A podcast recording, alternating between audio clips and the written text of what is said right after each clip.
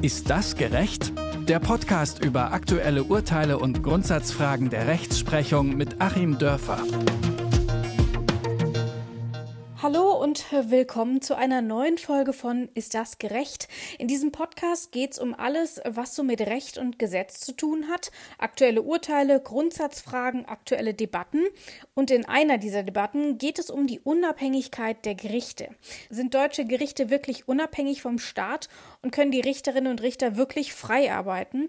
Die Fragen kann man stellen, gibt es Zweifel, muss auch darüber gesprochen werden. Aber in diesem konkreten Fall wird es besonders spannend, denn es war ein Richter, der diese Frage gestellt hat. Und nicht nur sich selbst, sondern auch dem Europäischen Gerichtshof, wie die Zweifel des Richters begründet sind, ob da was dran ist und was der EuGH gesagt hat. Das bespreche ich mit Achim Dörfer. Hallo Achim und Grüße nach Göttingen. Hallo Rabea und Grüße nach Leipzig. Achim, lass uns zunächst einmal die Frage klären, die uns allen unter den Nägeln brennt. Äh, was ist denn nun mit den deutschen Gerichten? Wie unabhängig sind die denn? Was sagt der EuGH? Der EuGH sagt relativ schmucklos und ohne überhaupt eine mündliche Verhandlung durchzuführen, jawohl, die äh, deutschen Gerichte sind unabhängig. Als Erkenntnisquellen hat er im Prinzip nur genommen die Schrift das Anschreiben des Verwaltungsrichters, des deutschen Verwaltungsrichters, der diese Anfrage gestellt hat. Und dann hatte der EuGH nochmal einen Fragenkatalog an das zuständige Justizministerium geschickt, quasi so eine Art rechtsstaatliche Selbstauskunft. Das kam dann offenbar auch befriedigend ausgefüllt zurück und das reichte dem EuGH dann auch schon. Das heißt für mich nicht, dass die Frage ähm, jetzt völlig unsinnig gewesen wäre. Das ist schon ein spannendes Thema. Ähm, aber es macht doch klar und meines Erachtens auch zu Recht, dass wir hier natürlich nicht von irgendwelchen Verschwörungstheorien und ähm, Reichsbürgersachen und sowas ausgehen dürfen, sondern wir können uns schon darauf verlassen, ähm, dass wir relativ klipp und klar mit allen Einschränkungen in Details, über die wir ja auch immer wieder sprechen, eine unabhängige Justiz haben in Deutschland. Nun hast du gesagt, die Frage ist vielleicht äh, nicht sonderlich ähm, überraschend, aber sie ist ja dann zumindest doch mal ungewöhnlich. Ähm, was hat denn den Richter überhaupt dazu bewogen, ähm, diese Frage an den EuGH zu stellen? Im eigentlichen Verfahren, in dem er entscheiden sollte, ging es um eine DSGVO-Abfrage, ähm, über die dort verhandelt wurde. Wie kommt man denn dort zur Unabhängigkeit der Richter und vor allem seines eigenen Berufes? Ähm, wie ist dort der Weg? Was ist passiert? Ich glaube, wir haben hier so zwei Erzählstränge, die dann da zusammengekommen sind an dem Punkt und dieses, finde ich, doch ganz interessante Verfahren produziert haben. Äh, das ist zum einen, braucht der, der Richter erstmal eine Möglichkeit, einen Fall, äh, mit dem zusammen er diese Frage vorlegen kann. Mhm. Ähm, wie eigentlich alle Gerichte beantwortet ja der EuGH nicht einfach abstrakt Rechtsfragen, sondern ich komme nur an ein Gericht ran, wenn ich einen konkreten Fall habe. So, er brauchte also einen konkreten Fall. Vielleicht hat er darauf auch schon gewartet. Meine Vermutung ist so ein bisschen, wir hatten das auch in der Sendung, dass ungefähr ähm, ein halbes Jahr zuvor eine Entscheidung des EuGH dazu erging, dass die Staatsanwälte in Deutschland nicht genügend unabhängig sind. Mhm. Äh, da ging es um den europäischen Haftbefehl und darum, ob der von Staatsanwälten in Deutschland wie in anderen Ländern auch beantragt werden kann oder ob die Staatsanwälte so abhängig sind, dass es doch dann ein unabhängiger Richter tun muss.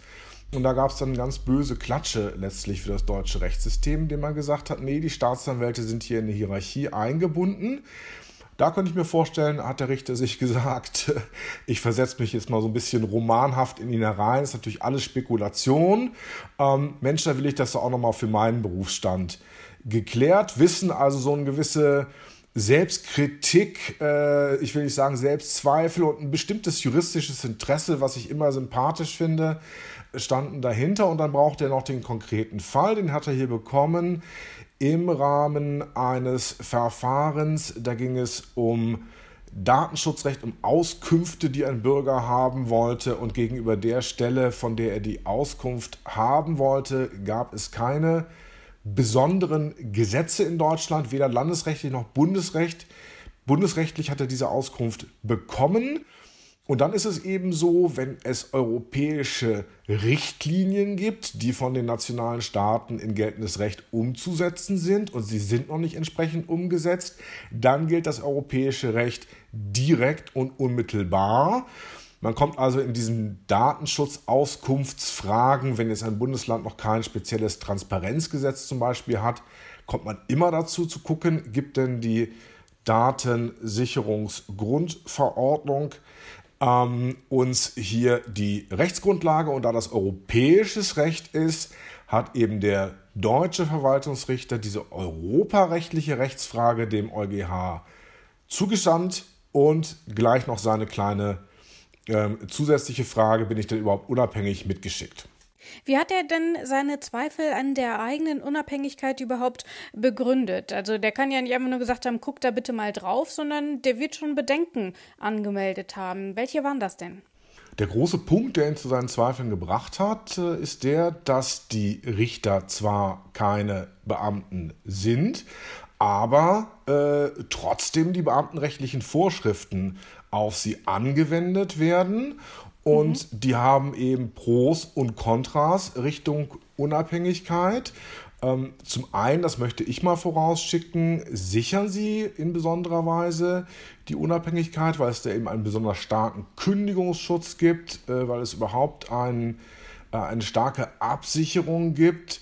Aber die Kehrseite dessen ist, dass die beamtenrechtlichen Vorschriften, die für die Richter gelten, eben äh, auch eine besondere Treuepflicht zum Staat vorsehen und den Richter eben in doch einer ähm, relativ straffen Weise einbinden. Er ist eben nicht legitimiert vom Bürger oder legitimiert durch politische Instanzen im Sinne von Parteipolitik, dass er von irgendwelchen unabhängigen Gremien zum Beispiel ernannt würde. Wir kennen das beim Bundesverfassungsgericht, das haben wir auch schon besprochen, wo es so Parteienproports gibt, sondern die Legitimation des Richters kommt eben nicht so sehr von unten, sondern sie kommt von oben, ähm, nämlich vom Justizministerium, was dann auch entsprechend die Einstellungen verwaltet, die arbeitsrechtlichen äh, Seiten verwaltet, die Daten, äh, darum ging es eben hier dem Richter auch, der Richter verwaltet und auch zum Beispiel Auslandsdienstreisen genehmigen muss. Jetzt fragt sich, was ist denn das Problem mit den Auslandsdienstreisen?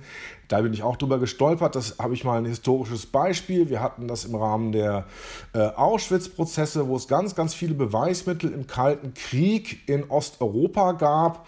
Und das polnische Justizministerium hat gesagt, kommt doch mal hierher. Wir haben ja unendliche Mengen an Beweise. Äh, gegen irgendwelche Leute und daraufhin hat aber sogar die Bundesregierung in dem Fall das unterbunden, weil man auf keinen Fall mit dem bösen Kommunisten äh, kooperieren wollte. Und äh, dann haben eben manche Richter und Staatsanwälte das tatsächlich umgehen müssen, indem sie als Touristen getarnt nach Polen gefahren sind, um dort Akten einsehen zu können. Also mhm. auch solche Fragen, ähm, darf der Richter eine Auslandsreise machen, kann eben ganz, ganz stark seine Unabhängigkeit betreffen. Also so dieses Netz von eben durch die, die Einschlägigkeit des Beamtenrechts besonders starken arbeitsrechtlichen Dingen. Dieses Netz, das stört eben den Richter und da sagt er, nee, das schränkt meine Unabhängigkeit vielleicht zu sehr ein. Das heißt, wenn wir das mal so ein bisschen für Laien übersetzen, ähm, einfach so die Befürchtung, dass diese Verstrickungen eben das, äh, zum Beispiel das Bundesministerium Richter und Richterinnen ernennen kann, dass das eben dazu führt, äh, dass sie auch eben politische Entscheidungen treffen können ähm, und äh, dadurch eben die Unabhängigkeit eingeschränkt wird. Ähm, nun könnte man das ja zum Beispiel umgehen, indem man sagt, gut, das Justizministerium macht das eben nicht mehr. Richterinnen und Richter werden eben nicht vom jeweiligen Ministerium Ministerium ernannt, äh, sondern zum Beispiel, wie es ja auch häufig in den USA ist, gewählt. Ähm, ist das denn eine mögliche Alternative, um solche eventuellen Verstrickungen, die der EuGH ja jetzt auch verneint hat, ähm, möglicherweise in Zukunft auszuräumen? Ich persönlich finde die Idee sehr, sehr charmant. Und die ist uns ja noch nicht mal so fremd, weil wir eben doch einzelne Stellen haben, wo es jedenfalls im Rahmen unserer repräsentativen Demokratie nicht eine Ernennung oder Legitimation der Richter sozusagen von oben herab durch die Verwaltung, durch die Exekutive, durchs Ministerium gibt, sondern tatsächlich äh, von unten, nämlich durch die gewählten demokratischen, äh, demokratisch gewählten Abgeordneten. Wir haben das eben diese indirekten Weise beim Bundesverfassungsgericht, das sprachen wir schon an, wo es einen Proporz gibt, wo Leute über Partei äh, Zugehörigkeiten reinkommen. Das ist also eine ganz andere Art von Legitimation. Da könnte man ja auch sagen, ähm, ja, das ist ein Bundesgericht und dann werden die halt hier nicht wie bei den Landesgerichten vom Landesjustizministerium ernannt, sondern das Bundesjustizministerium ernennt hier die Richter am Bundesverfassungsgericht. Aber da ist sich ja nun gerade der damalige Gesetzgeber selber in den Arm gefallen und hat offenbar damals schon erkannt, oh, das würde vielleicht die Unabhängigkeit der Richter des Bundesverfassungsgerichts nicht genügend sichern. Hier wollen wir eine andere Art von Legitimation haben. Und äh, ähnlich haben wir es bei den mh, sonstigen obersten Bundesgerichten, wo es eben durchaus auch immer so ein bisschen politische Erwägungen gibt, wer da so reinkommt. Und äh, da haben wir so eine, doch auch eine Form einer äh, Legitimation, auch wiederum stärker durch die Demokratie.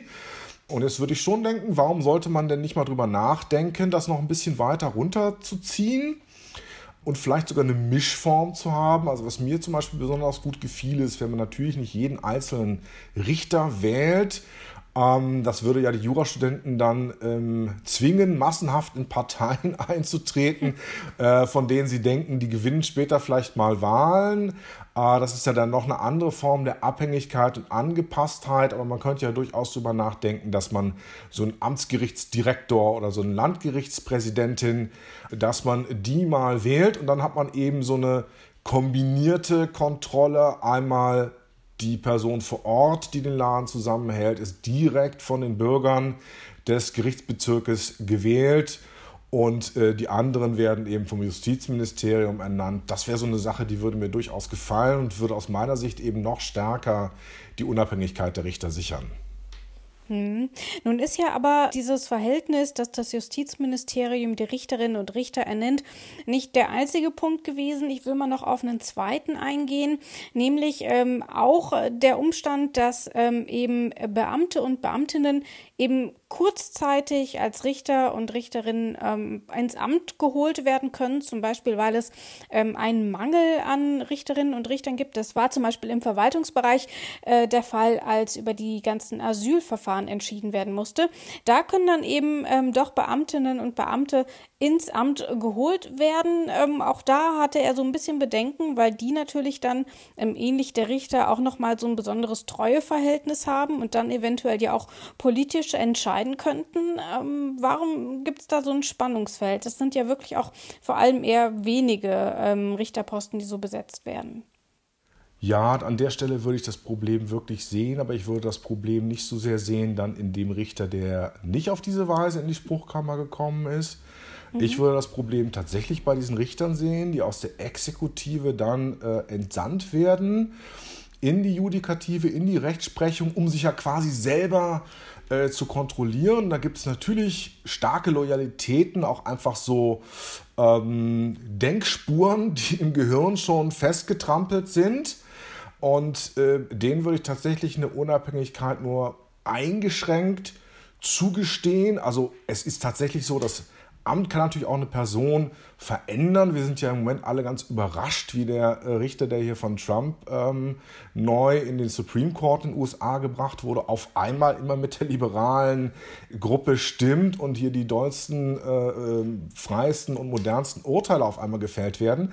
Ähm, aber ich würde es hier schon als kritisch ansehen, aber das betrifft dann ja nur diese Richter, eben nicht den verbleibenden Richter, der nicht so reingekommen ist. Und wenn zumindest die Richter, die auf ja, diesem direkten äh, Karriereweg die paar Meterchen von der Exekutive rübergelaufen sind, quasi aus ihren Amtsstuben zum Gericht, nicht ähm, die Mehrheit haben in den Spruchkammern, würde ich sagen, es ist unschön, aber es reicht noch nicht aus, äh, das Verdikt zu stellen, dass die Richter in Deutschland nicht unabhängig sein. Und ich möchte vielleicht auch nochmal aus eigener Erfahrung, jetzt auch empirisch untermauerbar, hm, nochmal ein Argument bringen. Besonders anfällig wären dann ja nach den Bedenken, die der Verwaltungsrichter hier hatte, ja nicht unbedingt die Zivilgerichte. Da wird ja typischerweise nichts verhandelt, was jetzt die Exekutive, den Staat äh, besonders interessieren würde. Vielleicht mal abgesehen von Amtshaftungsansprüchen, die dann immer den Landgerichten zugeordnet sind, sondern hier werden ja besonders anfällig dann die Verwaltungsgerichte wo ja immer eine staatliche Instanz auf einer Seite mindestens steht. Und besonders anfällig wären natürlich die Finanzgerichte, wo es äh, ans Portemonnaie äh, des Staates geht. Und ähm, wenn man sich da die Statistiken anschaut, wie viele, viele Verfahren eben doch prozentual von den Bürgern vor den äh, Finanzgerichten gewonnen werden, wie viele, viele Verfahren doch von den Bürgern vor den Verwaltungsgerichten gewonnen werden. Und wenn ich auch so ein bisschen anekdotisch aus meiner eigenen Erfahrung so überlege, habe ich eher das Gefühl, die Richter sind da teilweise besonders rebellisch und hauen schon mal so ein Ding raus, was wirklich die Politik dann erschüttert, wie zum Beispiel der eine niedersächsische Finanzrichter, der auf einmal sagte, nö, also der Soli, das ist, glaube ich, verfassungswidrig, das Ding. Äh, da sind, denke ich mal, einige in der Politik zusammengezuckt. Also de facto funktioniert tatsächlich diese Unabhängigkeit. Und wir haben nicht so ein komisches Ding wie in so Ländern, die auf so einem Transitionsprozess äh, zur Diktatur sind äh, wie man das vielleicht teilweise in Polen erlebt, teilweise in der Türkei erlebt, wo auf einmal dann so diese ähm, Steuerrichtung, äh, da wird dann das Steuer umgelegt, das Schiff wird auf einmal eine ganz andere Richtung und alle Richter sitzen da und machen mit und die Rechtsprechung ändert sich so ziemlich stark. Man merkt ganz genau, das ist jetzt an politischen Bedürfnissen ausgerichtet. Nee, sowas kennen wir aus Deutschland nicht. Also auch äh, empirisch funktioniert und äh, auch wenn wir da in Details eben immer wieder mal den Finger in die Wunde legen müssen, insgesamt klappt es und da ist auch das Urteil hier des EuGH richtig. Ich will aber trotzdem noch mal auf das Beispiel zurückkommen, das du ganz am Anfang unseres Gesprächs auch schon genannt hast. Und zwar, dass eben 2019 auch schon im Falle der Staatsanwaltschaft ähm, genau in diesem Kontext ein Urteil gefällt wurde des EuGHs. Da ging es um den EU-Haftbefehl. Wo liegt denn äh, da jetzt der Unterschied zur jetzigen Entscheidung? Richter und Richterinnen sind unabhängig, Staatsanwaltschaft nicht. Kannst du das noch mal kurz aufdröseln, woran das dann ausgemacht wurde? Ja, der entscheidende Unterschied liegt in, in der Karriereweichenstellung. Fangen wir mal an, äh, wie äh, sozusagen so das zarte Pflänzchen des interessierten Jurastudenten dann irgendwann heranwächst zu einem Richter oder einem Staatsanwalt. Also die durchlaufen beide das gleiche Studium, machen erstmal ein Staatsexamen. Das sollte uns auch schon aufhorchen lassen. Also es ist schon etwas, was der Staat als Prüfung durchführt und nicht die Universität ähm, wie der Name sagt. Also schon eine gewisse Staatsbindung. Dann durchlaufen sie ein Referendariat, an dessen Ende das zweite Staatsexamen dann wiederum steht. Bis dahin immer noch parallel. Dann, wenn Sie in den Staatsdienst wollen, unsere äh, ja, späteren äh, Richterinnen und Staatsanwältinnen, dann durchlaufen sie auch noch so einen ähnlichen zweiten Vorbereitungsdienst nochmal, wo man dann auch hin und her versetzt werden kann. Eine sehr unschöne Sache, wie ich finde. Also bis dahin immer alles zusammen und dann splittet sich's auf und ähm, die einen setzen dann ihre Karriere als Richter fort und die anderen als Staatsanwältin. Und der Unterschied zwischen den beiden ist jetzt, dass der Richter quasi in die Unabhängigkeit entlassen wird. Er wird ernannt und dann ist er geschützt durch die richterliche Unabhängigkeit. Das heißt, in die einzelnen Fälle, in die Handhabung der einzelnen Fälle darf ihm niemand reinreden. Ihm darf nur noch jemand reinreden mit so Verwaltungsgeschichten. Also die richterliche Unabhängigkeit reicht nicht so weit, äh, dass sie sich in der Kantine alles bestellen dürften, was sie wollten, sondern dann gibt es eben das Stammessen 1, das Stammessen 2 und das war's. Äh, aber dort, wo es eben wirklich um die Erarbeitung des Rechts geht, um die Erarbeitung des Urteils, kann Richterin, Richter machen, was er oder sie will.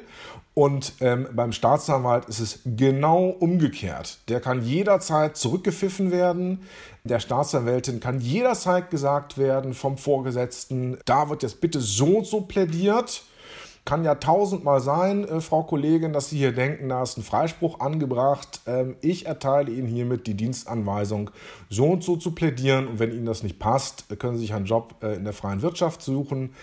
Ähm, also da spaltet sich das Ganze und genau dieses Zweite, das über eine wirklich starke Hierarchie, die dann ja dieses Element der Freiheit des Beamten oder des Beamten rechtsgebundenen dann auch mhm. völlig untergräbt und eigentlich nur diese Bindung an den Staat des Beamtenrechts nochmal hervorhebt. Also diese starke Hierarchie macht dann die Unabhängigkeit des Staatsanwalts völlig kaputt. Und da der europäische Haftbefehl voraussetzt, dass er erlassen wird von einer unabhängigen Stelle, ging das dann eben nicht mehr. Aber ähm, die Entscheidung von 2019 war dann ja genau so, dass sie auch indirekt beinhaltete. Also wenn ein deutscher Richter diesen Haftbefehl ausstellt, dann ist das okay und damit hat er eigentlich letzten Endes damals schon äh, die deutsche Richterschaft diese Hürde zur Rechtsstaatlichkeit genommen. Jetzt wurde das Ganze also nochmal äh, bestätigt. Wir haben es höchstrichterlich entschieden vom Europäischen Gerichtshof. Deutsche Gerichte sind unabhängig. Warum das überhaupt geklärt wurde und welche Spannungen es in der Beziehung zwischen Exekutive und Legislative gibt, das haben wir in dieser Folge besprochen. Ich sage danke, Achim. Gerne und danke dir, Rabea. Ist das gerecht? Der Podcast über aktuelle Urteile und Grundsatzfragen der Rechtsprechung mit Achim Dörfer.